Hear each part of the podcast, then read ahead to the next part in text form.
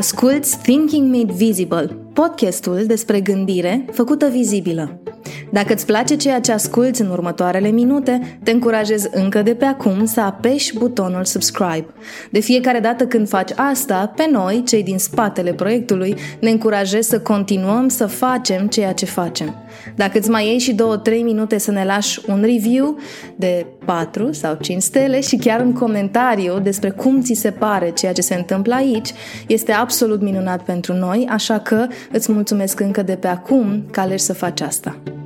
Episodul care tocmai începe este unul în care l-am alături de mine pe Valentin Nedelcu, fondatorul Știința Banilor, una dintre cele mai populare și mari comunități din România în care se discută despre educație financiară, finanțe, investiții, imobiliare, ETF-uri și așa mai departe.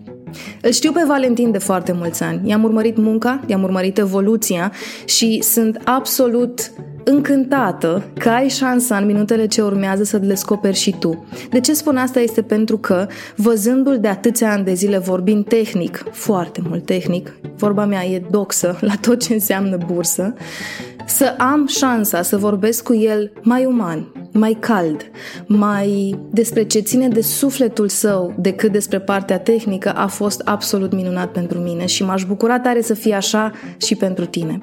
În minutele ce urmează vorbim despre libertate financiară. E un concept despre care eu am auzit prima dată prin 2012-2013 și sincer mi se părea că ar fi science fiction și că la noi nu se poate și că doar în state se întâmplă chestia asta și foarte multe alte convingeri negative. Dar în minutele ce urmează, asculți o conversație în care un om care este deja independent financiar, un om care trăiește libertatea financiară, îți împărtășește nu doar cum a făcut el, pentru că destul de puțin m-a interesat să întreb despre asta, ci cum anume s-a transformat el ca să poată să trăiască independent financiar. Să nu te grăbești, să lași episodul să curgă și foarte, foarte tare m-aș bucura dacă la finalul episodului mi-ai scrie despre cum a fost pentru tine. Și da, știu că s-ar putea să apese niște butoane această conversație, să te enerveze dacă tu tocmai acum te afli într-un impas financiar sau dacă în ultimii ani te-ai străduit să ai economii, te-ai străduit să pui bani deoparte, te-ai străduit să investești și apoi te-a pălit inflația și s-au dus pe apa sâmbetei toate eforturile tale. E în regulă dacă acest episod apasă niște butoane și m-aș bucura foarte tare să-mi spui despre asta pentru că și eu și Valentin am simțit că ăsta nu este ultimul episod în care vorbesc cu el despre acest subiect, dar dacă este sau nu, depinde și de cât de mult îți place ție. Audiție plăcută!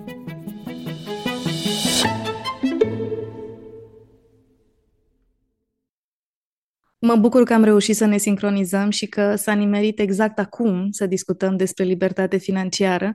Bine ai venit la Thinking It Visible, Valentin! Bine te-am găsit! Bună, Mădălina! Salutare tuturor! Uite, vreau să încep exact cu asta. Cum descrii tu, din perspectiva și experiența ta, ce înseamnă libertatea financiară? E bine, libertatea financiară sau independența financiară este, mă rog, termenul tehnic este independență financiară. De ceva vreme, de puțină vreme, am început să folosesc termenul de libertate financiară pentru că mi se pare că exprimă mult mai bine ceea ce înseamnă de fapt.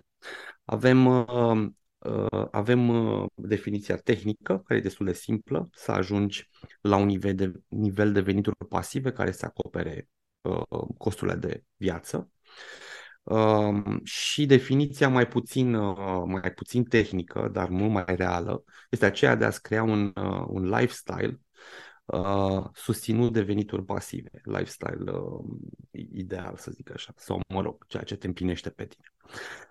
Ce înseamnă acest lucru? Înseamnă că dacă îți dorești să călătorești, de exemplu, și să ai venituri pasive care să susțină aceste călătorii, să poți să faci acest lucru. Dacă îți dorești să ai o activitate vocațională pe lângă Uh, libertatea ta financiară. Da? Libertatea financiară înseamnă în principiu că nu mai ești, ești nevoit să muncești. Da? Poți să fii liber financiar și la 30 de ani, de exemplu, și să te pensionezi uh, de vreme. Da? Uh, însă, în realitate, omul nu poate să stea fără să facă ceva lucrativ mai mult de, nu știu, un an, poate. Uh, așa că trebuie să iei în considerare că libertatea asta financiară pe care vrei tu să ți-o creezi uh, ar cuprinde și o activitate lucrativă, da? ceva creativ, ceva, nu știu, un business part-time sau un job part-time sau uh, ceva, nu știu, pe YouTube, Facebook, whatever, da? Așa că uh, libertatea financiară poate să însemne venituri pasive care să susțină un uh, stil de viață uh, care, mă rog, să cuprindă și partea vocațională și partea de familie și partea de hobby-uri. Așa că poate, poți să o iei în considerare, poți să iei în considerare și faptul că atinge cu adevărat true fire sau libertatea financiară uh, înseamnă și o mare călătorie de autodescoperire. Da? Pentru că oamenii închipuie la început că um, ok, ajung uh, uh, liber financiar, trăiesc din venituri, din dividende, chirii și alte, și alte nebunii și stau toată ziua la plajă și beau un mojito. Da? Ceea ce nu se poate. Adică asta facem vacanță, o săptămână, două, trei, o lună maxim. Uh, libertatea financiară arată altfel un pic. Arată, uh, arată o persoană care poate se ocupă mai mult de familie decât de business și face un part-time, o activitate de două, trei ore pe zi. Arată ca o persoană care mm, își face programul singur, Uh, sau singură, uh, de genul, nu știu, lucrez dimineața câteva ore, după aia mă duc să mă plimb, da, sau, nu știu, să stau în aer, în aer curat, la aer curat. Uh, deci poate să arate exact cum, cum îți dorești tu, însă pentru chestia asta trebuie să testezi ce îți place în viață să faci. Pentru că sunt șanse mari ca ce vezi tu pe Facebook sau uh, YouTube sau lifestyle-ul altora să nu se potrivească deloc pentru tine. De exemplu, sunt oamenii care călătoresc și au lifestyle-ul ăsta, merg din vacanțe în vacanțe. Pentru mine, de exemplu, ar fi foarte obositor să fac acest lucru. Da, poate când eram mai tânăr îmi închipuiam că wow, ce mișto ar fi. Acum îmi dau seama că pentru mine libertatea financiară înseamnă mai degrabă să am zile în care să nu am niciun plan de niciun fel și nicio constrângere, gen întâlniri sau și niciun caz uh, mi se termină vacanța, trebuie să-mi fac bagajele, avionul, stai așa să ajung acolo și uh, asta mi-ar strica cu totul Feng Shui. În concluzie, libertatea financiară din punct de vedere tehnic înseamnă să ai venituri pasive din chirii, dividende, cupoane de dobândă și așa mai departe, care să susțină stilul de viață, standardul de viață actual pe care l-ai tu acum da? sau nivelul 2, uh, un stil de viață mai uh, bogat, pe care l-ai considerat ideal. Uh, iar din punct de vedere uman înseamnă să identifici cum vrei să trăiești cu adevărat, da? fără să te iei după alții, cum care este standardul tău de viață și stilul tău de viață și să găsești o metodă astfel încât veniturile pasive să susțină uh, acel standard de viață, stil de viață pe care tu ți-l dorești. Există și o formulă prin care se poate calcula de câți bani ai nevoie sau la ce sumă trebuie să ajungă o persoană ca să se considere liberă din punct de vedere financiar? Da, există o formulă, să zicem, în general acceptată în comunitatea FIRE. FIRE vine de la Financial Independence Retire Early, independent financiar și retras timpuriu. Deci un fel de pensionar tânăr, să zic așa. Uh, și acest, această formulă se calculează în felul următor, îți iei cheltuielile anuale și le mulțești cu 25. Și aceea este valoarea portofoliului de investiții de care ai nevoie. De exemplu, cheltuiești 2000 de euro pe lună, uh, asta înseamnă 24.000 uh, de euro, înmulțești 24 cu 25 și îți dă valoarea portofoliului. Dacă nu mă înșel, 6.000 de euro ți-ar trebui ca și portofoliu. 600 de mii în active, apartamente pentru închiriere, acțiuni care să plătească dividende, ETF-uri, uh, mă rog, fonduri de investiții și așa mai departe. Noi nu am fost crescuți cu ideea că ceea ce descrii tu poate fi obținut de fiecare dintre noi.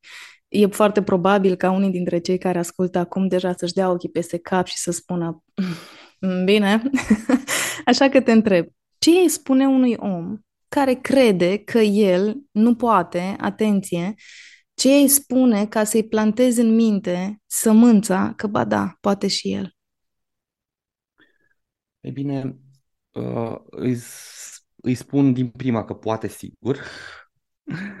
um, mai contează și când. Da, poate sigur. Adică dacă investești constant, nu știu, 15% din veniturile tale uh, pe bursă în ETF-uri, da, ETF-urile sunt niște fonduri de investiții pe bursă, ajungi sigur la FIRE, la independență financiară, uh, în 25-30 de ani. Deci dacă te apuci la 20 de ani, la 50 de ani ajungi să te pensionezi, să zic așa, cu cât 15 ani mai devreme decât ar trebui.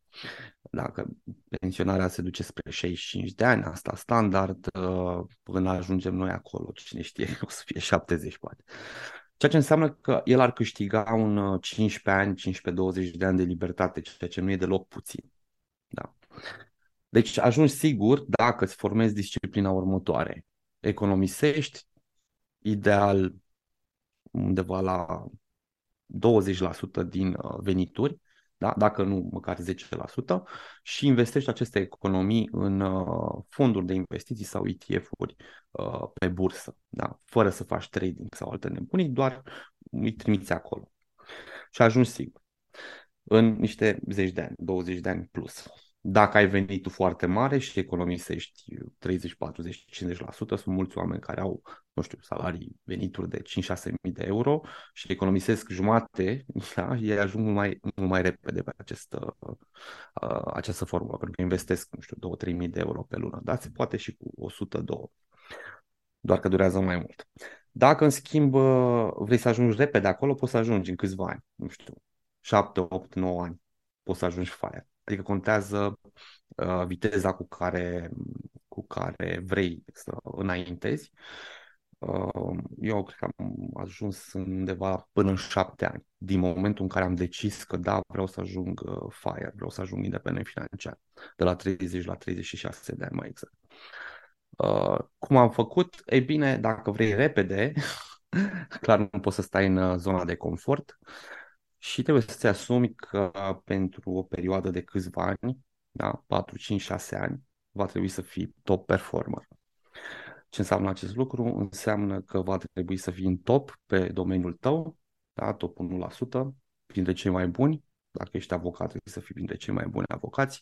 Dacă ești, nu știu, medic, trebuie să fii unul dintre cei mai buni medici și așa mai departe. Da? Sau antreprenor, trebuie să fii un antreprenor uh, din top, adică să aibă profitabilitate dezvoltate, creștere puternică și așa mai departe.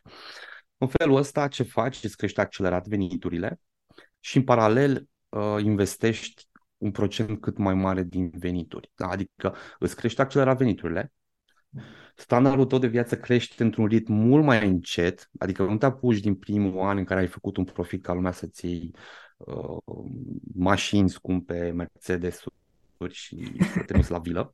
Da? Uh-huh. Nu ok, îți îmbunătățești standardul de viață, dar cu 10-15% pe an.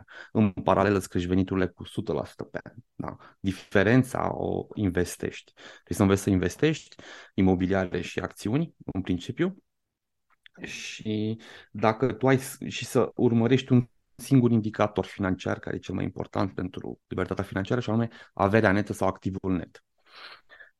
Uh, deci nu mai ești concentrat pe să-mi cresc veniturile neapărat, ci cât păstrez din acele venituri și le investesc, da? să-mi cresc portofoliu sau averea, averea netă. În felul ăsta, în primii 4, 5, 6 ani, uh, averea ta o să crească în principiu pe baza ce, a, ce, a creșterii veniturilor și a economiilor pe care le investești. Uh-huh. După 5-6 ani deja veniturile pasive, adică randamentele pe care le obții din investiții, încep să conteze și ele destul de mult și să-ți crească averea. Așa poți să ajungi la, la FIRE în perioade destul de, destul de scurte, gen 7-8 ani. Um, dar îți asumi că în perioada respectivă nu o să muncești 8 ore pe zi, nu o să ai work-life balance, da? nu o să ai weekendurile libere, toate, și vacanțe ceva mai puține. Dacă merită acest efort, Asta înseamnă că ți abandonezi, zice, nevasta, copiii, le acorzi timp, da? tai mai mult din lucrurile care uh, nu sunt necesare pentru bunul mers al, uh, al, uh, al vieții, dar care, pe care le făceai tu înainte. Da, nu te mai uiți la Netflix, YouTube atât de mult, uh, ieși la cu prieteni și așa mai departe. Da? Deci păstrezi din viața ta ceea ce este cel mai important pe scala ta de valori și restul timpului îl aloci uh, construcției uh, business-ului tău sau activității tale profesionale. Fiecare trebuie să decidă dacă merită să facă acest extra efort uh, timp de, nu știu, 4-5 ani, 6, da? Sau uh, dacă nu, ne asumăm, mergem cu răbdare, cu work-life balance, o să ne ia mai mult timp, da, poate 15, 20, 25 de ani și o să ajungem fire dacă învățăm să investim uh, eficient și fără prea multe, nu știu, riscuri. Ai vorbit de top performer și ai zis că e nevoie să ajungi să fii în industria ta foarte bun, e nevoie să lucrezi mai multe ore în zi, e nevoie să faci cumva încât lumea să știe că ești bun. Și în mintea mea era, sunt atât de mulți oameni care deja fac toate lucrurile astea, doar că nu fac legătura între acel efort pe care îl fac, 12 ore pe zi este un fel de, pentru cine ne ascultă, poate mulți o să zică, what, ăsta e normalul meu, da? Oamenii nu fac legătura între faptul că efortul pe care îl fac acum poate cu, și aici te rog să mă ajut tu să completezi, mindset-ul corect, să devină mult mai aducător de rezultate pe termen lung, adică dacă oricum stai 12-15 ore pe zi pentru că vrei tu în următorii 2 ani de zile să crești în jobul pe care îl ai, te gândești pe termen scurt că tragi 2 ani de zile pentru cutare rol, dar dacă în același timp în care te gândești pentru rolul ăla pe care vrei să-l atingi, te-ai gândit și la aia 10, 15, 20 de ani, n-ar fi mai isteți din partea noastră? Acum te întreb că mi-a picat mie fisa. Ce vreau să zic Depinde. este că da, te rog, te rog. Depinde de, de personalitatea noastră. Pentru unii nu este mai isteț. Unii vor să, mm. vor să fie, să aibă acest life-work balance uh, da. de la început. Nu au nicio problemă să aștepte 20 de ani. Unii chiar nu vor să ajungă independenți financiar, vor doar ca la bătrânețe. Uh, când ajung ei la pensia normală, 60 de ani, 65 de ani. După, să aibă un venit pasiv suplimentar din ce au investite de-a lungul vieții, astfel încât să-și facă micile plăceri sau marile plăceri, da? să se ducă și ei să călătorească ca pensionarii germani uh, în toată lumea, prin Maldive, da? să își cumpere un și cafea mai scumpă, să își permită multe lucruri. Asta este, e un gen de mm, personalitate, da? Uh, și pentru ei este ok, fac o activitate care le place, nu vor să se retragă, nu vor să tragă foarte tare, da? și în același timp sunt smart și economisesc și investesc, da? pentru că se gândesc că, ok, mai încolo uh, nu vreau să depind de pensia de stat. Asta este o personalitate. Altă personalitate um, este așa cum spui tu, uh, oamenii ar vrea mai repede, da? vreau la 40 de ani să mă retrag, 45, 50, poate chiar 30 și ceva, depinde ce vârstă are ascultătorul nostru. Ei bine, uh, pentru acele persoane uh, ar trebui să, să cumva să comunicăm faptul că nu există scurtături. Da? Mulți oameni pierd ani de zile, mai ales tinerii din ce am observat, uh, încercând să găsească ideea, o idee genială. Nu există idei geniale, există idei bine implementate și atât. Corect. Să găsească o metodă de cu cripto, cu ceva, cu trading, cu CFD-uri. Nu există așa ceva. Da, o metodă genială. Și oamenii care fac bani din cripto, cei care nu sunt infractori, adică foarte mulți, sau se, se pare, da, oamenii serioși, ei fac business de obicei în cripto, da, și fac și muncesc și au angajați și bagă ore și fac uh, networking. Sunt oameni foarte serioși în, în cripto care sunt, acolo în imagine este uh, umbrită de cei care dau tunuri. Sunt foarte mulți în, în domeniul ăsta. Da, la fel uh, pe trading sau forex CFD-uri. Uh, sunt oameni care fac bani foarte serioși, fac bani în chestia asta.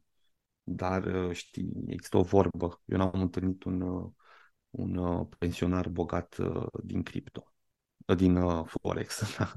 adică, e, un, e un domeniu foarte stresant și unde de obicei ajungi să-ți pierzi banii până la urmă dacă nu o lași mai moale pe măsură ce înaintezi în vârstă. Deci oamenii tot caută soluții geniale, uh-huh. mai ales cei tineri. Le spun de pe acum, soluții geniale, tunuri și scurtături nu există. Da? Dacă ți se pare 6-7 ani de muncă și de efort extra Dacă nici asta nu e scurtătură, atunci înseamnă că avem uh, alte time, time frame-uri în minte. Da? Unul trăiește uh-huh. cât acum, în medie, nu știu, 80 de ani. 6-7 ani e o clipă, da? înseamnă sub 10% din uh, viața ta. Așa că mai bine îți asumi drumul mai lung, ăsta de 6-7 ani, care, și care ar fi mai lung, în care să faci lucrurile așa cum se face, cum? Uh-huh. Cu educație, muncă, seriozitate, lucruri foarte simple și pe care le știe toată lumea că trebuie să le facă. La nivel teoretic le știm. Da, dar să facem noi acum, să vorbim și practic. Da, lucrurile astea, seriozitate, educație, să verifici de două ori înainte să trimiți uh, ceva, da, să fii honest, cinstit, uh, să fii autentic. Da? Lucrurile astea, de fapt, te duc la, la independență financiară, la, la libertate financiară, te duc și la Lambo, da? dacă vrei un Lambo. Da, te duc acolo, fără, aproape sigur te duc. Da, doar că primii ani sunt ani în care muncești 3, 3 ani, primii 3 ani și nu vezi mare, mare rezultat. Că așa e în business, așa e în orice profesie, junior, primii 2-3 ani muncești ca fraier, mă rog, muncești mult și nu ai salariu ca un directorul. Da? Mm-hmm. Dar la continui să mai muncești încă 2-3 ani după primii 3 ani, o să ajungi tu manager, director și așa mai departe și mm-hmm. începi să câștigi mult mai mult. Deci este efortul de start Uh, uh, start mare și fără rezultat și asta îi face pe oameni să renunțe. Cheia este și mesajul pe care vreau să transmit este că fă ăia 2-3 ani în care nu prea ai rezultat și mergi mai departe, pentru că rezultatele se află exact dincolo de unde re- renunță majoritatea. Asta e toată, toată filozofia. Oamenii renunță în primii 2-3 ani, nu merge. Mergi mai departe oamenii renunță pentru că își pierd motivația. Adică, eu te aud vorbind acum despre libertate financiară, îmi spui că tu ești liber financiar, probabil în cercul tău de prieteni, mai sunt mulți alții care sunt așa și pe lângă asta meseria ta este să înveți pe alții cum să ajungă independent financiar și să se bucure de libertatea financiară. Minunat! Îmi faci poftă, cum s-ar zice, dar de unde găsesc motivația să încep călătoria asta? Și la motivație mă gândesc ce-ți spui mental ca să te antrenezi în momentele în care îți vine să iei vacanța aia de 5.000 de euro pe Maldive? Cum faci să, să rămână, să devină naturală starea de merită efortul pe care îl fac acum pe termen lung? Foarte simplu. Um, sunt două aspecte și eu să încep cu aspectul um, de mindset. Efortul de care zici tu nu e ceva neplăcut, în primul și în primul rând. Da. Pentru că um, niciodată n-aș recomanda să pornești pe calea asta spre libertate financiară făcând o activitate care nu-ți place. Nu. E, e nou din prima. Da. Dacă profesia ta nu-ți place, fă un side business ca să-ți placă și mergi pe ăla după aia. Da, un side Correct. business, o afacere pe lângă, pe lângă job, da, să o schimbă profesia. Uh-huh. E o călătorie totuși lungă și nu vrei să fie neplăcută. da. Ce o să fie într-adevăr, o să fie mai multă implicare și mai mult efort, făcând ceva care în principiu îți place most of the time. Da, 100% nu o să-ți placă nimic dintr-o activitate, dar most of the times. Da? Deci, unu, îți cadrezi pe mindset că nu este neplăcut, ci este cu un efort mai mare. Și punctul 2, ca să merite, uh, trebuie să-ți găsești de ceul personal. Da? De ce să ajung eu liber financiar? Da? Și acest lucru se face foarte simplu, îți iei o foaie de hârtie și uh, îți scrii viața ideală mai ales în acel, uh, acea foaie de hârtie, îți scrii cum îți împarți timpul. Da. Ce faci dimineața? Da. Eu, de exemplu, am uh, în această foaie că de fiecare dată când e soare afară, mă duc două, două, trei ore să merg, să mă plimb. Ei bine, dacă eram la un job clasic, nu puteam să fac chestia asta. Da? Dacă aveam uh, programări peste programări, una după alta, nu puteam să fac chestia asta. Așa și toamna asta așa a fost, adică în fiecare zi, două, trei. În București a fost soare aproape în fiecare zi până în 14 noiembrie. 13 noiembrie, duminica trecută. Uh, scrie exact cum să arate viața ta, care să fie programul tău, la ce oră vrei să te trezești, poate dimineața vrei să faci sport, poate dimineața nu vrei să fii deranjat de la cafea până la 12, să fii tu în activitățile tale creative, da, poate vrei, nu știu, să faci chestii cu copii, ei având uh, școală au uh, ziua liber, poate, dacă sunt mai micuți, după 12 au liber, da, au terminat școala. Um, scrii tot ce ți-ai dori. Vrei să pleci în vacanță în luna, nu știu, noiembrie, da, într-o țară exotică, să poți să faci chestia asta fără să ceri voie de la cineva. După ce ai desenat toate acele, acele lucruri pe hârtie, le-ai scris de fapt sau le-ai desenat cum îți place ție. Dar ideea este să fie în detaliu, da? cu activități de genul să-mi beau cafeaua, să scriu un jurnal, să mă plimb în parc, să plec nu știu unde, oricând am uh, vreau să fac lucrul, lucrul acesta. E bine, dacă ai scris bine uh, hârtia asta, o să generezi o emoție foarte puternică, de genul wow, da, adică te bagă în transă. Dacă n-ai scris, nu te bagă în transă, nu se generează o emoție, nu se generează lacrimi, înseamnă că ai scris-o din mental. Adică mm-hmm. te-ai gândit uh, în, în mentalul tău cam ce mi-ar plăcea, nu te-ai uitat în interiorul tău, ce îmi place da, cu adevărat. Uh, poate ai scris ceva ce ai văzut pe YouTube. Dacă e din mental, nu-ți generează emoții, asta este cheia și nu o să te motiveze. Nu te motivează ceva ce ai văzut la alții și crezi și tu că ar fi fain. Te motivează chestiile alea foarte personale. Um, la mine a fost factorul declanșator, a fost chestia asta, dacă îți vine să crezi, să pot să mă văd, eu stau în București, să pot să mă văd cu un prieten în Pitești marți la ora 2. Am, aveam un prieten bun uh, preot din, uh, din uh, Pitești, da? noi avem autostradă, facem cam o oră, uh-huh. ajung în Pitești într-o oră, oră și un pic. Și uh, la un moment dat spunea, ok, termin slujba la ora cu tare, hai să ne vedem la o cafea. Mi-am luat concediu în ziua aia, eram corporatist la vremea respectivă și m-am dus și m-am văzut cu el după ce a terminat el cu slujba ce avea el pe acolo, la o, cafe, la o cafea în centrul Piteștiului. Și a fost o experiență atât de faină, deci să merg cu mașina pe autostradă marți pe la 1, da, când de obicei eram la birou, da, să fie soare, era tot așa o toamnă ceva, soare și m-am fost la terasă cu prietenul meu, cu Victor, uh, și am povestit una alta și mi-a, mi-am zis, păi da, trebuie să-mi iau concediu pentru chestia asta, dar eu vreau să fac oricând treaba asta. Da, să, nu știu, sun un prieten, păi ne vedem uh, la ora două, la o cafea după masă. Și lucrul ăsta l-am făcut după ce mi-am dat demisia de la job și am uh, fost uh, devenit liber financiar. Se întâmplă uh, să trăiesc aceeași satisfacție, nu în Pitești, București aici, să merg la o cafea la ora 12, 1 sau la un prânz uh, cu, cu un prieten și să stau fără oră. Nu contează, nu trebuie să mă întorc la birou, nu trebuie să am, uh, nu știu, o întâlnire sau ceva. Stăm, ne relaxăm când ne plictisim. Am obosit, mergem acasă. Deci trebuie să găsești motivația asta puternică, unu, de ce personal, adică și doi, să îți dai seama că de fapt nu este ceva neplăcut. Da? E doar cu mai mult efort.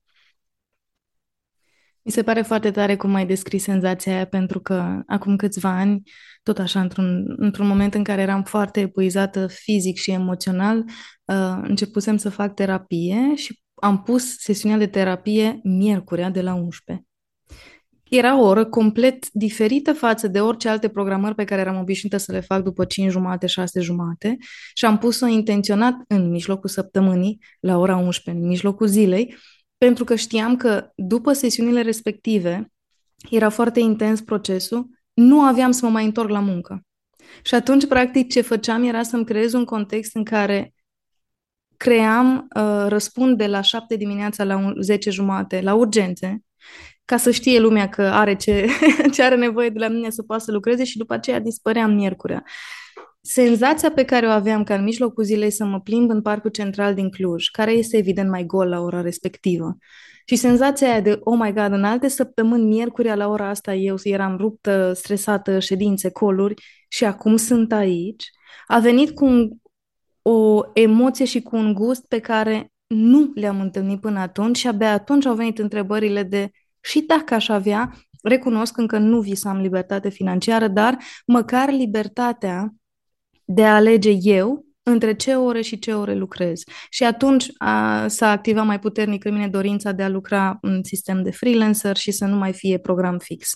Um, o trăiesc astăzi, e bine, e de bine, dar acum că te aud vorbind îmi dau seama că de fapt senzația aia este cea care susține eforturile și ca să obții libertatea financiară. Exact, adică tu poți să continui să faci ceea ce iubești să faci. Asta ești prea tânără ca să te pensionezi, să pleci, pleci în Maldive cu grupul de pensionari uh, din Germania, da? Doar că nu o să mai ai constrângere de uh, trebuie să lucrez ca să-mi plătesc uh, utilitățile și alte plăceri. Da? O, să, o să poți să faci chestia asta mai mult și fără constrângere. Nu mai ai proiectele care nu-ți plac, da? clienții care sunt dificili, da? îți iei o lună liberă, decembrie mi iau liber. Eu, eu chiar mi iau liber, luna, toată luna decembrie. În, în vară îmi iau două, trei luni libere. Da. După aia fac tâmpenia că în toamnă mă aglomerez cam în totul. Și asta s-a întâmplat în Da, dar la anul o să faci diferit tocmai pentru că anul ăsta a fost așa. Siguranță. Uh-huh. Cu siguranță pentru că învățăm. Da. Uh, asta, asta se duce în plus libertatea. Poți să-ți iei două luni libere, poți să stai, nu știu, o lună în Grecia dacă vrei vara. Uh, poți să um, îți iei o zi cu totul liberă. Eu, de exemplu, vinerea nu că e liberă neapărat, în toamna asta n-a fost, dar de obicei este liberă vinerea. Da? Dacă mai fac ceva, fac ceva creativ. Toate ședințele sau întâlnirile sau chestiile de business le pun marți, miercuri și joi. Deci vreau să am luni liber, vineri liber. Uh, sunt niște libertăți care, care contează, te mențin în activitatea aia pe care o iubești, dar uh, nu te mai constrâng pe partea de bani. Trebuie să iau clientul ăsta pentru că nu, trebuie să plătește bine. Da? Nu. Vreau să facem nu știu ce ședință. Nu mai pot. Adică nu pot. Îmi iau liber în decembrie, sorry. Uh-huh. Ne vedem în februarie. Da. Uh, și până la urmă o să vezi, deci tu ai, ai simțit deja sentimentul ăsta. Ei, gândește-te la momentele în care n-ai putut, ai vrut și n-ai putut să le faci și alea dis- dispar odată cu libertatea financiară. Și acum, revenind un pic la partea de efort, da, odată ce ai găsit, e imposibil să nu găsești motivație. Tu ai cu, ok, uh, să-mi pun programul cum vreau eu, cam ca mine așa, să plec în plimbare când vreau eu. Da, eu nu Alții vreau să poate... renunț la ce fac, pur și simplu mi-am dorit foarte tare să schimb forma în care făceam, pentru că de fiecare dată când m-a întrebat cineva ce ți-ai dori, era să nu mă mai controlez, să nu-mi zică nimeni ce să fac și la ce oră să fac. și după da, aceea, în multe momente, da, în, în multe momente, ca acum când te auzeam vorbind, uh, și eu vreau să-mi iau liber, dar eu nu, dar tot o lună e, numai că na, eu vreau să iau din 16 decembrie până în 15 ianuarie, că vreau încep, începutul din ianuarie.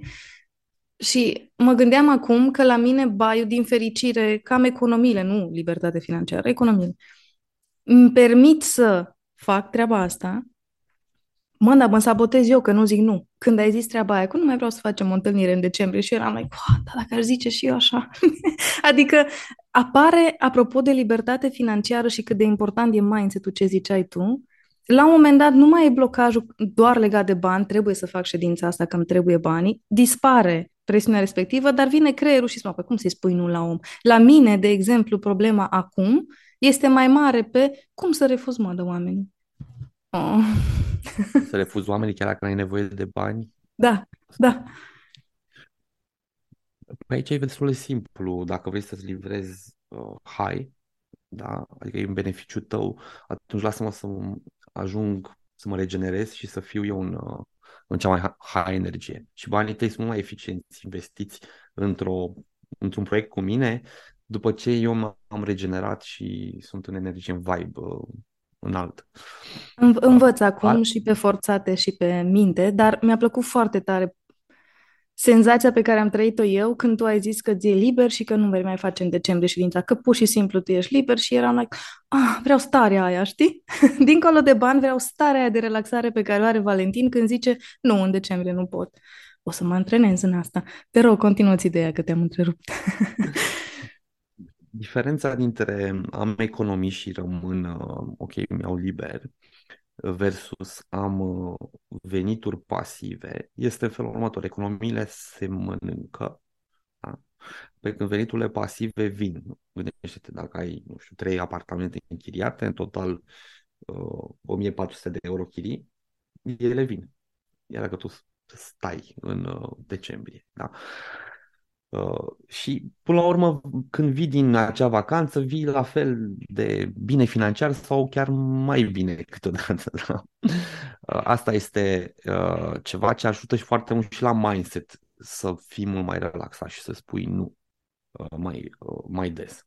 Altfel, dacă mergi pe economii, te gândești, ok, spun nu, dar ele se duc. Da, da, da, da, se consumă, da. vorba ta, da. Și spun un pic nu, nu spun nu spun nu prea mult. spun nu o dată, de două ori, a treia oară, e, hai, hai că la, ah, gata, vacanța. Gata economiile, gata vacanța. da.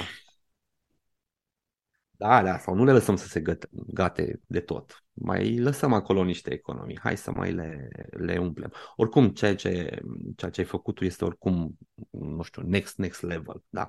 Ce spun acum este doar cum să faci sustenabil ceea ce tu faci, oricum. Adică să da, eu știu. nu ai grija că... Da, eu știu că ăsta este pasul exact următor ca... pentru mine personal, de asta mi-am și dorit discuția cu tine și pentru mine și pentru ascultători, pentru că eu știu și văd între prietenii mei că mulți suntem în acest context în care cât de cât ne cam facem noi programul, pandemia a ajutat inclusiv pe cei care lucrează în corporații să poată să facă asta. Um, da. Ne descurcăm financiar binișor, dar, deși punem deoparte bani, nu facem ce zice Valentin să facem, să investim banii ăia ca să facă banii pui pentru noi, nu să se consume din cont. Dacă nu lucrezi patru săptămâni, înseamnă că nu încasezi patru săptămâni, deci clar vei simți asta undeva cândva în cont. Um, și um, simt așa o stare din asta de frustrare că n-am fost învățați mai repede cât de fain era dacă fiecare, nu știu, tânăr învăța la 25 de ani și de la primul job, 24-25 de ani, să fi făcut deja nu mult, câteva sute de lei la început și așa mai departe, lucru pe care eu l-am făcut de la 21 de ani, economisesc. de am și spart. Economiseam, adunam bani, spărgeam. adică nu era o chestie în care să-i multiplic, știi? Mm-hmm. Economisirea este oricum uh, un pas înainte. Problema este că dacă doar economisești, de fapt, ai o forță care lucrează, adică timpul nu mai lucrează pentru tine, ci în, împotriva ta. Adică orice economie ai, tu primești o dobândă la bancă, acum sunt pe la nu știu, 5-6%, 7%, însă de foarte mult timp, cam de când suntem noi adulți, dobânzile sunt tot timpul sub inflație. Da? Inflația acum e 15. Tu primești 6 la depozit. Deci cumva uh, anul ăsta este, mă rog, o excepție negativă, dar tu pierzi, chiar dacă ții în depozite, pierzi 10% din puterea de cumpărare a banilor într-un an, fără să faci nimic, adică nici nu te folosești de ei, doar se pierd. E ca o taxă, da, foarte uh, cam invizibilă, dar foarte puternică. Și tot timpul se întâmplă așa, da? Economiile tale se devalorizează față de față de inflație. Ce faci uh, investind, practic întorci timpul uh, în favoarea ta, ceea ce, dacă te gândești un pic din punct de vedere uh, emoție, cum, cum te simți atunci când știi că trece timpul și tu uh, valoarea banilor tăi crește. Da? Bursa, de exemplu, a adus de-a lungul timpului, în ultimul 100 de ani, bursa din SUA a adus un randament de 7% plus inflație. 7 plus inflație, da? deci 7% în plus purchasing power, putere de cumpărare. Uh, cum, cum te simți ca relaxare în luna aia pe care vrei tu să, ți-o iei, știind că uh, activele tale sau averea ta crește. Da? Tu nu știu cum consumi, se simte, dar tare mi-ar plăcea. Din, mi-ar plăcea, nu? Tu consumi din ea, dar îți vine. Și mai, mai sunt alte, alte lucruri. De exemplu, vara intră tot felul de dividende la Bursa de Valori București. Cam atunci se plătesc, iunie, iulie. Dividende, cupoane.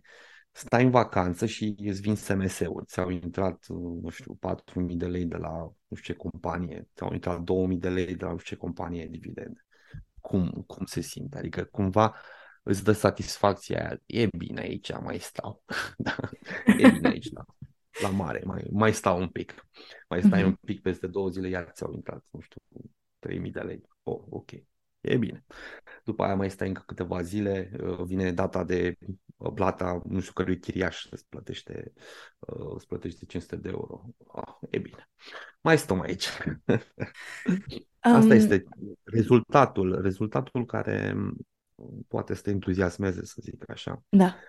Procesul nu e greu. A fost pentru mine destul de greu și solicitant pentru că nu, pe mine nu m-a învățat nimeni uh, atât de mult. Adică gradul de calitatea informației de pe net din România și educatorii care există astăzi este, uh, nu știu, șapte clase peste ce exista acum, nu știu, 10 ani profit să aduc în discuție un subiect mm, sensibil, um, pentru că în România multe din discuțiile despre bani sunt tabu. O știi mai bine decât mine că vorbești cu mii de oameni despre asta.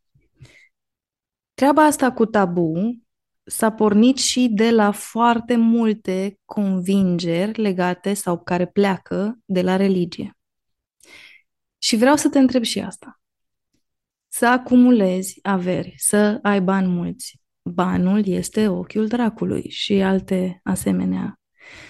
În momentul în care ai aceste convingeri în mintea ta și l auzi pe Valentin și pe Mădălina vorbind despre libertate financiară, se întâmplă un uh, conflict între niște convingeri care sunt înscrise în tine și pe care poate de mult timp nu le-ai verificat de mai cred în ele sau ba, și dorința asta de a, de a face ce zice Valentin, să stai tu în iulie pe un șezlong și să ai un SMS în care ți se spune că ai primit bani pe dividendele de la cutare firmă. Cum se întâlnesc aceste două părți? Cum vezi tu partea spirituală în procesul de obținere a independenței financiare? De exemplu, în SUA, Dave Ramsey, cred că e ceva în top numărul 1-2 Uh, din, din Statele Unite ca și educator financiar și el face um, Christian uh, Financial Education sau ceva de genul ăsta. Adică și cartea lui uh, Total Financial Makeover e super top acolo. Este o carte de educație financiară cu, cu pe baza învățăturilor din Biblie. Așa că nu se nu descrie în Biblie că trebuie să fim săraci, nefericiți și bolnavi. Dumnezeu ne vrea bogați, fericiți, prosperi și să nu facem rău altora, să facem bine. Uh, nu scrie nicăieri în Biblie despre uh, că n-ai voie să, nu știu ce, acumulezi averi. Sau, uh, vechii patriarhi uh, sau să numesc profeți, toți erau bogați. Da? aveau, nu știu, bine, bogăția de pe vremea respectivă, turme de oi, ce aveau ei pe acolo. Uh, da? Și există și uh, pilda talanților, care este foarte, foarte interesantă și uh, vorbește despre o poveste despre a mulți bani. Da? Erau trei servitori, unul a primit un talent, adică monedă, da? altul 3 și altul 5 și stăpânul a plecat și le-a spus ok, investiții și faceți în profit. Și după ce a venit uh, din călătoria lui, cel cu 5 talanți uh, i-a mai produs încă 5, adică a dublat banii, ok, ești un servitor foarte bun, bravo, te recompensez. Cel cu 3 a mai obținut încă 3, bravo, bravo. Și ultimul l-a îngropat, adică n-a făcut nimic cu banul respectiv și l-a pedepsit cumva, că i-a irosit uh, i-a dat un ban și n-a făcut nimic cu el, nu l-a investit. Da. Și, uh, mă rog, ideea este că noi primim niște talente și trebuie să ne, ni le dezvoltăm. Dar uh, povestea efectivă este despre a mulți uh, banii, a face afaceri. Acum, eu nu uh, pot să zic că sunt un, am studiat uh, Biblia atât de în detaliu pe partea asta de, ok, e compatibilă sau nu e compatibilă cu modul în care eu Uh, predau educația financiară. Dave Ramsey face acest lucru și nu prea ai cum să concurezi cu el, că el e, are nici asta și e celebru în toată lumea. Dar spiritualitatea, până la urmă, este, o, uh, este un domeniu natural. Da? Omul este o creatură care are niște dorințe și niște nevoi naturale. Totul este natural. Și spiritualitatea este făcută la fel. Toate uh, liniile spirituale majore, religioase. Da? Adică sfaturile de acolo, dacă le analizezi, uh, sunt înspre binele omului, aici pe pământ, nu, în, nu știu unde. De exemplu, nu fă datorii pentru că devii, uh, nu fă datorii proaste pentru că devii sclavul celui care îi datorezi bani. E un sfat foarte bun, da? Mulțește talanții, nu îngropa. Înmulțește-ți, adică să dezvoltă abilitățile. Uh, unde, unde, și aia cu ochiul, ochiul dragului este, mi se pare că este ceva cu iubirea de arginți, este rădăcina tuturor relelor. Banii sunt ochiul dracului, nu știu, cred că e doar o vorbă din România, nu, nu cred că e din Biblie. Da, este suficient de popular încât să se fi transformat într-o mm, mantră pe care o auzi și spusă și copiilor care acum sunt copii um, și la care se mai adaugă și ideea asta de ai mă că banii n-aduc fericirea. Mm. Ba, da. Hai, hai să analizăm. Aduc, cum să nu? S-a demonstrat și științific că până la un anumit nivel uh, sunt unele studii care spun de la 5.000 de dolari pe persoană cheltuieli lunare sau venituri lunare, uh, îți cresc nivelul de fericire, după care stagnează, adică nu mai, mai mulți bani nu înseamnă că dacă ești miliardar, ești mai fericit decât dacă ești doar milionar. mai mulți bani nu-ți mai aduc uh, fericire. Dacă analizăm treaba asta cu iubirea de arginți este rădăcina tuturor relelor, nu spune că arginții nu sunt buni sau n-ar trebui să ți dorești. Da? Dar este vorba de iubirea de. Ce înseamnă iubirea de? Înseamnă uh, un atașament peste necesitate, da? peste scop este, nu este o lege naturală, de exemplu, ce se întâmplă cu un om care iubește banii? Da? El îi acumulează și își dedică viața acumulând bani peste ceea ce este necesar nu? și peste ceea ce ar aduce satisfacție. Acel necesar și satisfacție poate să însemne, ok, să am un lifestyle foarte prosper, da, mașină frumoasă de lux, poate am casă mare frumoasă, da, călătorii, școli private pentru copii, da, astea sunt necesare sau sunt de folos pentru un om. Dar gândește-te că sunt mulți oameni care acumulează bani și afaceri și, și averi peste acest nivel, adică nu mai au ce să facă cu ei. Doar din de ce fac chestia asta? Doar din iubire, de ce? Putere, bani, pentru că nu mai au un scop. Uh-huh. Dacă ai, nu știu, 10 milioane de dolari avere, să mergi mai departe ca să ce? Poți să-ți iei Lambo, 10 milioane, îți iei Lambo, nu știu, 300 de mii, gata. Îți iei uh-huh. vilă, da, gata. Îi duci pe copiii tăi la școli private, gata. Ok, restul te plimbi, te duci la 5 stele, 6 stele, whatever. Da, gata. Ok, restul, e bine, acolo intervine iubirea de bani și începi cumva să-ți consumi din energia ta vitală și din viața ta și din echilibrul tău interior, fără să mai ai un scop. Acolo, ăsta spune Biblia că este o rădăcină a tuturor relelor, da? Sau un păcat. Nu este o lege naturală că ar trebui ca omul să fie omul, ființa, homo sapiensul ăsta, să fie pragmatic, da? să fie o ființă pragmatică, ne e foame, mâncăm cât până ne săturăm, ne e somn, dormim cât până ne trezim și că suntem odihniți, da? Nu este o lege naturală că noi trebuie să fim pragmatici și nu este la fel și uh, cu partea de libertate financiară și bani. Da, acumulăm câtă vreme ne este de folos pentru a ne îmbunătăți viața. Nu din ego, nu din patimă, ca să fim numărul unu, să fim super bogați, ne punem noi în mintea noastră, vreau să ajung miliardar. Eu când au pe asta, să ajung miliardar ca să ce? Ca să mili, bilioner mindset. Ca să ce? Ce să faci cu banii aia? Da, ok, îi donezi. Da, dar nimeni nu donează tot decât după ce moare, să zicem. Deci cumva uh, tot ce spiritualitatea trebuie privită prin, exact prin perspectiva asta, să fie natural, natural omului. Și în felul ăsta nu mai intri în conflict cu nicio filozofie. Îmi este natural, îmi este de folos, nu fac rău nimănui, it's fine, da? Atunci, this is what I should do. Și apropo de modalitățile prin care oamenii fac bani, există modalități uh, uh, foarte spirituale, cum să le, le spun eu, da? chiar că nu sunt predate în Biblie sau în alte cărți sfinte, să faci bani fiind de folos celorlalți, uh, este totuși un act spiritual, da? ești de folos, le îmbunătățești lor viața. Da?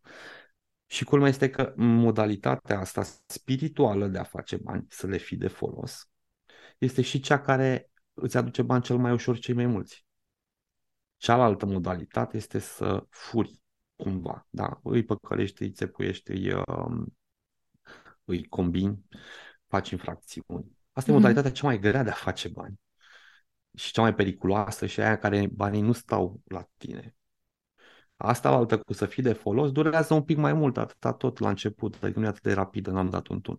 Dar în realitate sunt mult mai mulți oameni care au bani făcuți cinstit prin modalitatea asta de să fiu de folos, decât cei pe care, uh, care ies în evidență la televizor sau în povești, nu știu, Escobar, bla bla bla, ăla da. care are contracte cu statul.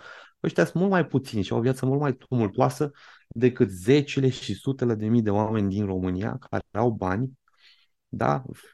având clinică stomatologică, firmă de nu știu ce, uh, profesie nu știu care, da, avocat, doctor, prin, sau un, un business, da, fiind de folos celorlalți. Sunt mulți, dar noi vedem, noi, noi știm că nu-i apar la televizor cu Tărescu. Că nu-și doresc să apară, că preferă să tacă și să facă și să fie de folos altor. Exact, nu, nu e, n-apare vorba ta, nu e un tun, știi? N-a dat nimeni un tun ca să iasă în da. evidență încât să fie subiect de știri, că la știri ni se dau tunurile. a fost un tun, nu știu ce, da, combinație, gen Caritas, la la la, a făcut 5 uh, milioane de euro. Păi da, uite că acum caută poliția și o să și prindă la un moment dat. Da, și oamenii se gândesc și văzând șapte, opt exemple de astea la televizor, se gândesc, a, doar așa se poate. Nu, nu, aia sunt excepția, majoritatea uh-huh. sunt aia de vezi pe stradă, nici nu știi că au bani. Da. Știi? Sau îi vezi, ok, au o mașină frumoasă și așa, poate tu te gândești, aoleu, ăsta are contracte cu statul sau la dat un tun. Nu, ea majoritatea cu mașini bune pe stradă și frumoase au, fac banii așa, în mod uh, cinstit și le-a luat ceva vreme. Uh-huh. Da? Mhm. Cum te-ai schimbat tu în drumul tău spre libertate financiară? Oh, păi a fost uh, dorința foarte puternică de celul meu personal. Vreau să fiu liber. La mine valoarea principală, numărul unu, valoarea numărul unu este libertatea. Așa că uh, a trebuit să mă dezvolt personal, cumva. Eu n-am vrut. n-am vrut să mă dezvolt personal, deloc n-am vrut. Uh, mi era bine să fiu nedezvoltat personal, dar dorința asta de libertate m-a făcut tot timpul să mă forțez cumva. Da, ok, eram cu un job, la la la, era frumos, câștigam bine, cream libertate, m-a forțat cumva să-mi fac ceva pe lângă uh, business, da. Aveam, uh, nu știu, am fost în relații care poate nu mă era ok pentru mine, dar puteam să rămân din comoditate, cumva m-a forțat dorința mea de libertate să, să rezolv acele relații sau să ies din acelea care nu erau, nu erau ok. La fel, la fel pe, și pe partea de business și pe partea personală. Era ceva ce mă încurca, îmi distrugea libertatea, o relație care nu funcționa poate uite, cu părinții, cu copiii. Cumva eu vreau să fiu liber nu mai ca timp, vreau să fiu liber și de uh, aceste situații din viață care sunt neplăcute, da, ești cu cineva în conflict. Asta m-a forțat cumva să caut modalități mai bune de a comunica, de a înțelege, de a mă adapta. Uh, starea pe care eu mi-o doresc în viață este cumva de împăcare, uh, basically, continuă. Împăcare și pace, da? Adică libertate pentru mine. Libertate, să nu fiu constrâns de nici de emoții negative, nici pe, pe programul meu de activitate de lucru. Și chestia asta tot timpul m-a împins să mă dezvolt, să devin mai rezilient uh, și la efort. Da? Eu am ajuns rezilient pe business, de exemplu, inclusiv la chestii de genul foame, somn, uh, durere, frig. Da? Când livram Am avut un an în care uh, construiam business, am avut un an în care am avut viață de călugăr cumva, da? Ceva de genul 12, 13, 14 ore pe zi, uh, mai puține ore de somn, da? fără interacțiuni foarte multe cu, cu prietenii, inclusiv am avut o perioadă de aproape un an, mă despărțisem de iubita mea de la momentul respectiv și am zis că ok, trebuie să mă concentrez pe business, un an de zile nu o să mai am o altă iubită. Da? Și am rămas singur aproape, aproape un an de zile și într-adevăr tot timpul economisit l-am pus. E energia, l-am pus pentru că na, energia. în momentul în care ai relații, investești energie acolo, timp, bani, gânduri. Da. Invariabil, adică, mm, cum să zic, uneori nu este deloc întâmplător faptul că mulți dintre oamenii care ajung să aibă succes o fac la un moment dat din, la început din durere, de sufăr acum că m-am despărțit da. de X și mă afund în muncă și doi ani mai târziu se uită înapoi și spune, bă, ce bine mi-a prins perioada aia, știi? Adică în viață e ceva pentru ceva. Energia care o băgai, o investeai în acel context, acum se mută altundeva și evident produce rezultate clar, deci trebuie să o gândești strategic. Așa cum vorbeam noi de top performer, nu trebuie să fii top performer toată viața, că la un moment dat te consumă chestia Corect. asta și trebuie să te bucuri și de viață. Dar trebuie să fii top performer atunci când dai drumul la treabă și ca să prinzi tracțiune, dacă nu vrei să-ți iau o veșnicie până ajungi uh, liber financiar. Uh, de asemenea, era și cu dezvoltarea asta. Fiecare provocare care mie cumva am luat libertatea și starea de împlinire, fie că era pe relații, fie că era, era pe sănătate, fie că era pe, uh, pe business, mă, mă provoca să mă, dez, să mă dezvolt, da? să mm-hmm. învăț, să um, question, question myself. Întotdeauna mă, îmi pun foarte multe întrebări. Întotdeauna I question everything. Da? Orice gând îmi vine, oare așa? Da? Oare altfel nu se poate? Mm. Uh, și chestia asta, și, și la fel și cu, ok, comoditatea, ok, mi-e foame, ok, și dacă nu mănânc, da, ce se întâmplă? Acum, de exemplu, am ajuns să mănânc undeva la 12-1 uh, micul dejun sau chiar mai târziu. De ce? În perioada în care construiam business-ul, dimineața nu mâncam deloc, pentru că de la 7 la 9 lucram la business-ul meu, după aia trebuia să merg la birou repede, Uh-huh. Și nu apucam să mănânc și m-am obișnuit, am făcut chestia asta vreo 2 ani. Nu aveam timp să mai mănânc. Când să mai și dorm, să mai și mănânc, să mai... Da. Și Ceva trebuie să, să sacrifici. Inclusiv chestia asta, adică poate părea what the fuck, ce ai făcut? Da, mă, n-am mâncat mic dejun vreo 2-3 ani ca să am timp să-mi fac business-ul, da? Că n-aveam când alt, altcumva decât dimineața și a meritat, wow, a meritat, wow, da, merită. Merită să faci un sacrificiu temporar pentru o viață de cu mai multă libertate, să zic așa, că liber 100% nu o să fim niciodată. Multe, multe lucruri uh, pe care le sacrifici uh, o perioadă limitată, cu scop, dacă gândești strategic, o să te uiți în urmă și o să zici, da, wow, bine că am făcut-o. Pentru aceia care ne ascultă acum, am păstrat ultima întrebare intenționat aceasta. Dacă ar fi să te descrii pe tine, cine ești tu, Valentin Nedel, cu astăzi, în luna noiembrie a lui 2022? Ce le-ai spune lor, nu doar despre, și vreau să spui și etichetele pe care le ai de antreprenor, de educator, vreau, vreau, dar, dincolo de asta, cine ești tu ca om astăzi pentru că ai trecut prin acest proces? Wow. Wow, este o întrebare foarte, foarte interesantă și grea. Ca și etichete, nu mă identific cu un antreprenor pentru că eu sunt adeptul antreprenoriatului minimalist sau lifestyle business-ului, deci nu, nu sunt un antreprenor de la prea șmecher, să zic așa, să vă învăț chestii. Îmi place să-mi spun educator financiar. Asta fac, educație financiară. În rest, uh, sunt tată, sunt iubit, sunt uh, prieten, mentor pentru echipa mea, ceea ce mă bucură foarte mult. Și ei sunt mentori pentru mine uh, în unele aspecte, ceea ce iarăși mă bucură, mă bucură foarte mult. Și ca om, ce pot să spun că sunt astăzi, sunt un om care învață cum să fie liber, învață cum să fie împlinit în fiecare zi, testează foarte multe lucruri, trage de el câteodată și ceea ce învață din experiențele lui uh, le transmite mai departe pe, pe știința banilor, pe grup, în articole și în postări. Um, pentru că, în, în esență, dorința mea de contribuție um, vine dintr-o traumă. Da, nu sunt. Uh, eu cred că Dumnezeu pe unii dintre noi ne traumatizează și ca să ne facă cumva să uh, dăruim uh, lucruri minunate lumii. Uh, deci sunt ok și cu, și cu partea asta de ok, vreau să contribui pentru a fi luat în considerare și ok, Vali, mulțumim. Adică cumva aștept uh, partea asta de recunoștință. Sunt un om care construiește, învață să fie împlinit și să fie liber și să fie de folos uh, lumii.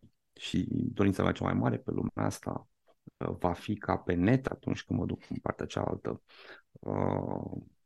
mă rog, bărbosul sau cine este, universul, să spună, da, viața ta a fost pe net pozitivă.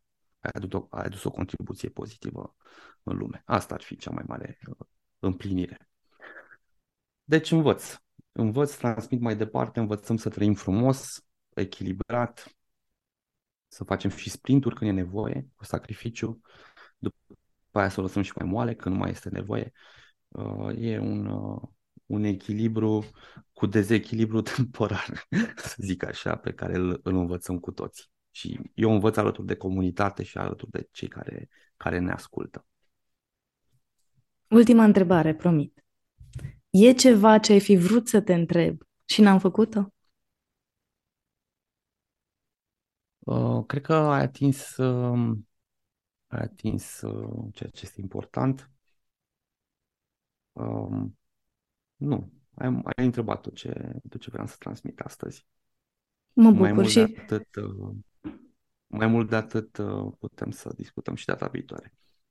Îți mulțumesc tare mult că ți-ai făcut gândirea vizibilă și uite, în finalul episodului recunosc că am tăcut un pic cât vorbeai tu, pentru că mi-au dat un pic lacrimile și mi s-a pus așa un nod în gât când ai vorbit despre cum trăiești și despre la faptul că te gândești la trăitul tău frumos ca fiind ceva ce dacă la un moment dat se face o socoteală să dea cu plus.